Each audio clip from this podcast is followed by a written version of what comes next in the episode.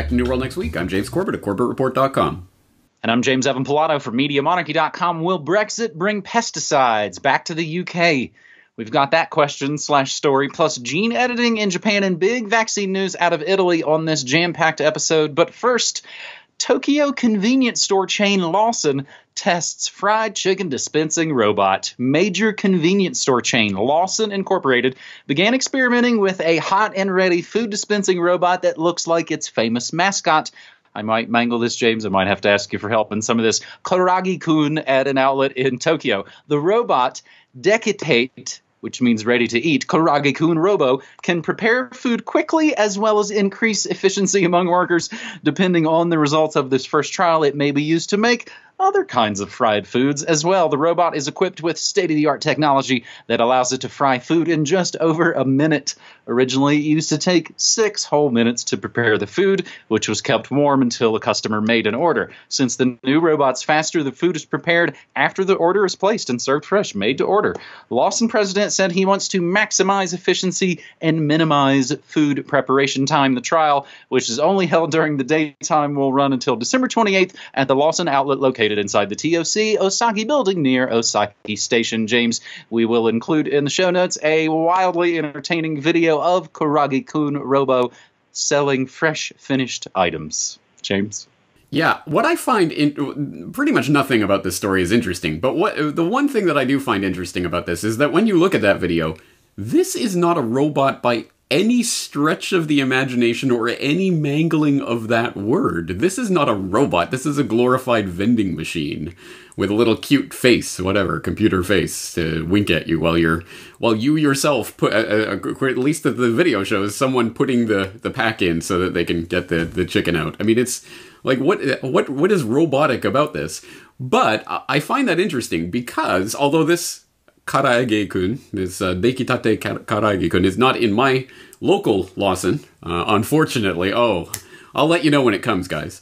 Um, but recently, uh, there's a new shopping complex thing that opened up near us um, that had a bookstore with a little cafe in the back, and the cafe had this robotic uh, barista, basically, but barista in the in, in the lowest sense of that word, it was literally just a robot that that took the cup and put it in the machine and pushed a button and then got you the cup afterwards. That's essentially all it did. I mean, it was ridiculous. It was stupid. But the guy that was there, I guess, like minding the, the robot or whatever, was so excited and he could speak English, so he was talking to me. Oh, hey, did you see this? Wow, there's only two of these in Japan and one of them is here. It's so cool. I'm like, there's nothing cool at all about this. But I did take a video, so we'll put that on screen for people to watch that uh, whole process. Uh, clearly, this is just PR. This is propaganda rollout for the coming robotic robotic uh, workers of the society of the future, where you're not going to be interfacing with humans when you go to the convenience store or you go to the cafe or you go to any of your regular stops. You're going to be interfacing with glorified robots or glorified vending machines, essentially. James, it doesn't usually take a whole lot to make me think of The Simpsons, but as you were talking about sort of the robot minder there, it reminds me of, you know, when, when Homer joins the military and they're graduating, he's talking about, or maybe it's when the kids are in military school. Your job in the future is to build and maintain those robots, which will be fighting all your wars. Uh, I've got a little fun bit of compare and contrast for you, something I talked about on my morning show this morning. Ohio State's agriculture school gets a new bacon vending machine funded by and stocked by Big Pork, Smithfield, and Hormel, and the others. So compare the sort of energetic and goofy Japanese chicken vending machines with the obviously staged photos of schlubby college kids lined up for American bacon vending machine. But remember, it's fun to obey the machine our second story this week on Good News. Or no, I'm sorry, I, I mix this up often now, James. I, I, do the same thing on the Good News Next Week episodes. Our second segment on this New World Next Week, episode 360, swirls around the ever changing Brexit drama, the latest of which is Prime Minister May surviving a vote of confidence today. But an important question we might not have thought about. I certainly hadn't thought about it yet. Consumer advocates say UK unprepared to regulate pesticides after Brexit.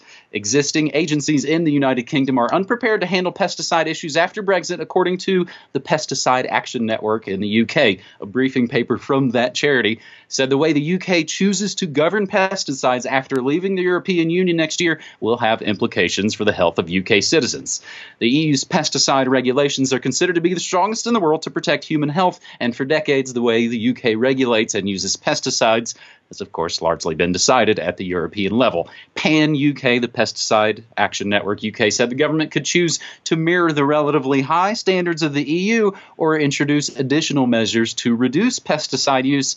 However, it could use Brexit as the chance to, of course, deregulate, allowing a greater variety of pesticides to be used on UK farms and permitting larger quantities in domestically grown and imported foods. There's a pretty massive kind of collection of PDFs and research surrounding this at foodresearch.org.uk. And of course, everything we say and play always included down in the show notes. Brexit and pesticides, UK food and agriculture at a crossroads. And James, I think as we kind of talked about this last week, our whole sort of Gattaca, you know, nightmare scenario we were talking about all the DNA and the editing last week and, and those scientists.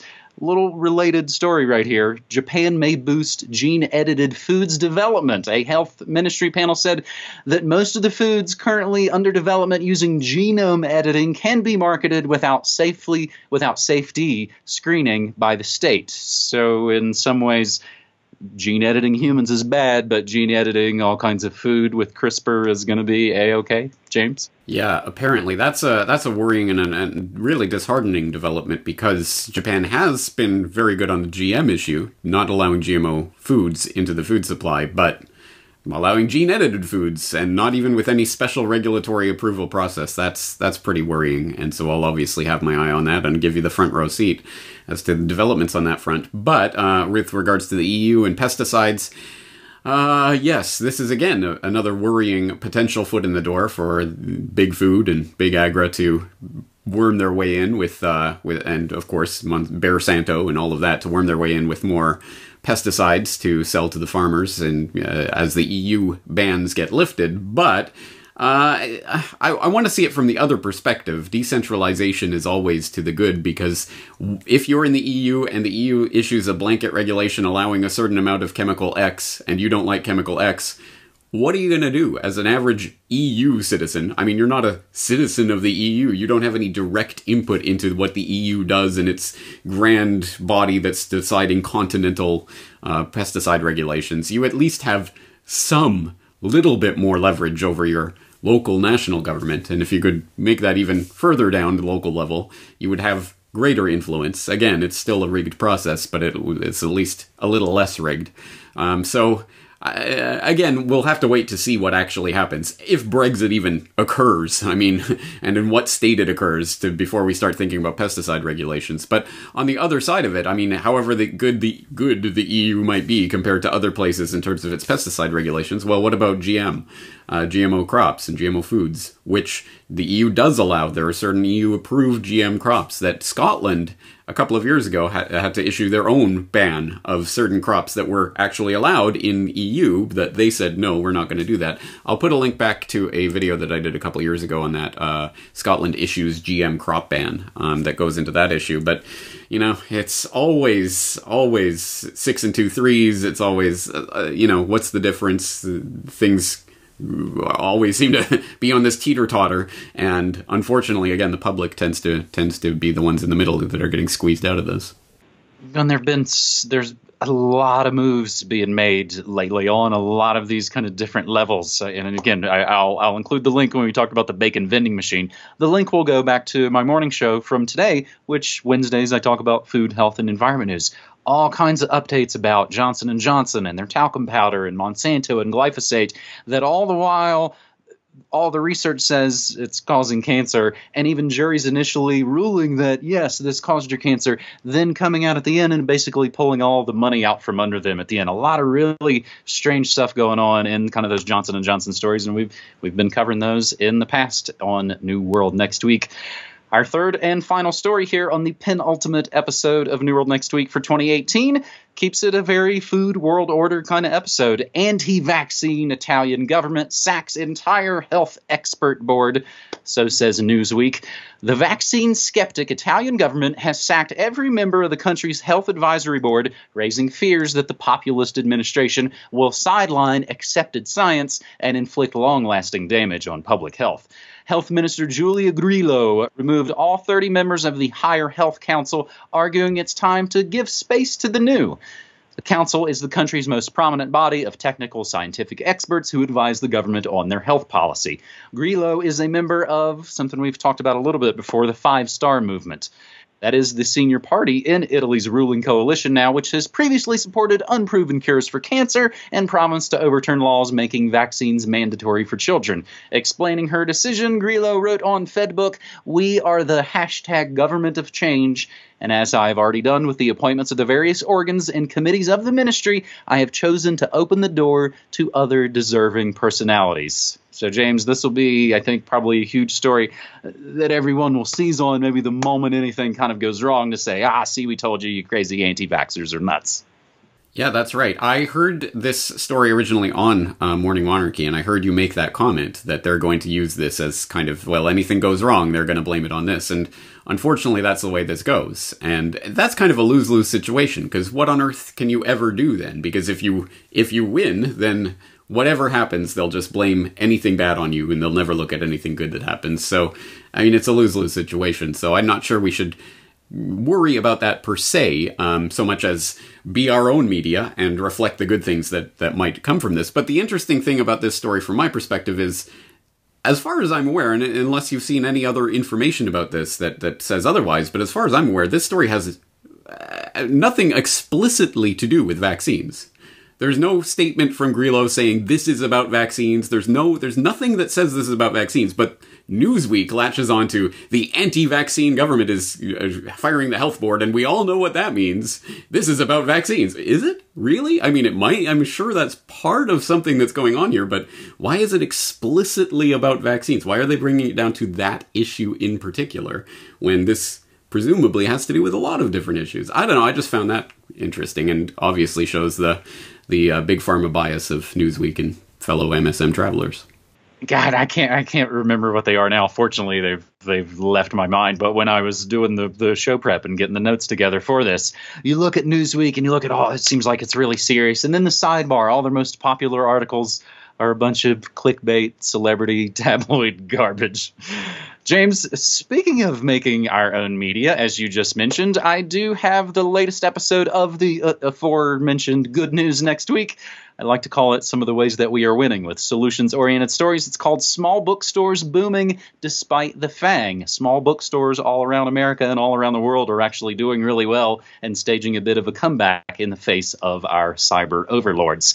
Another bit of deprogramming notes. I signed up for something called Subscribe Star. Subscribestar.com slash Media Monarchy is a new platform out there for crowdfunding, and it looks to be a fairly simple way that you could support independent, non commercial alternative media. I still have the hated Patreon, PayPal, and Stripe, and this is what places like Subscribestar are rushing to fill in the void, as of course all the whack a mole of, of alternative media and the platforms and how to actually fund yourself. Of course, still, you know, moving the deck chairs around. I still have the hated Patreon, PayPal, and Stripe. Plus, of course, everybody's favorite cryptocurrency. Oh, does anybody use cryptocurrency anymore? I also have a post office box, James. So any number of ways people can support. I've been making it for 13 years. Never heard an ad, never heard a snake oil pitch. And as I like to say, I stream news, music, memes, and more Monday through Friday, 9 to 5 Pacific time. Next week will be the big final broadcast week of the year, which leads up to not only my big best of 2018 best music mixtape of the year, but of course also our big grand finale, New World Next Year 2019, right here next week. It's the only show of the year where we don't know what each other is going to talk about. We look at our stories of the year and pick our trends for the next year. James, do you feel like you're ready for it? I'm ready. And are you yeah. ready? No, no, only only half. Well, you'll be ready by next week. And if you're not, you can get ready by supporting the Corbett Report by buying Super Macho Man Brain Force Pill Plus. No, just kidding. No, of course, that's not how things work. Yes, no, I rely on your support too, and uh, I'll have to ask you about Subscribe Star, Star after we get off uh, air here because I think I'm going to be signing up for that anyway. More on that later. Thank you for three great stories. We'll see you again next week. Thanks, buddy. Take care.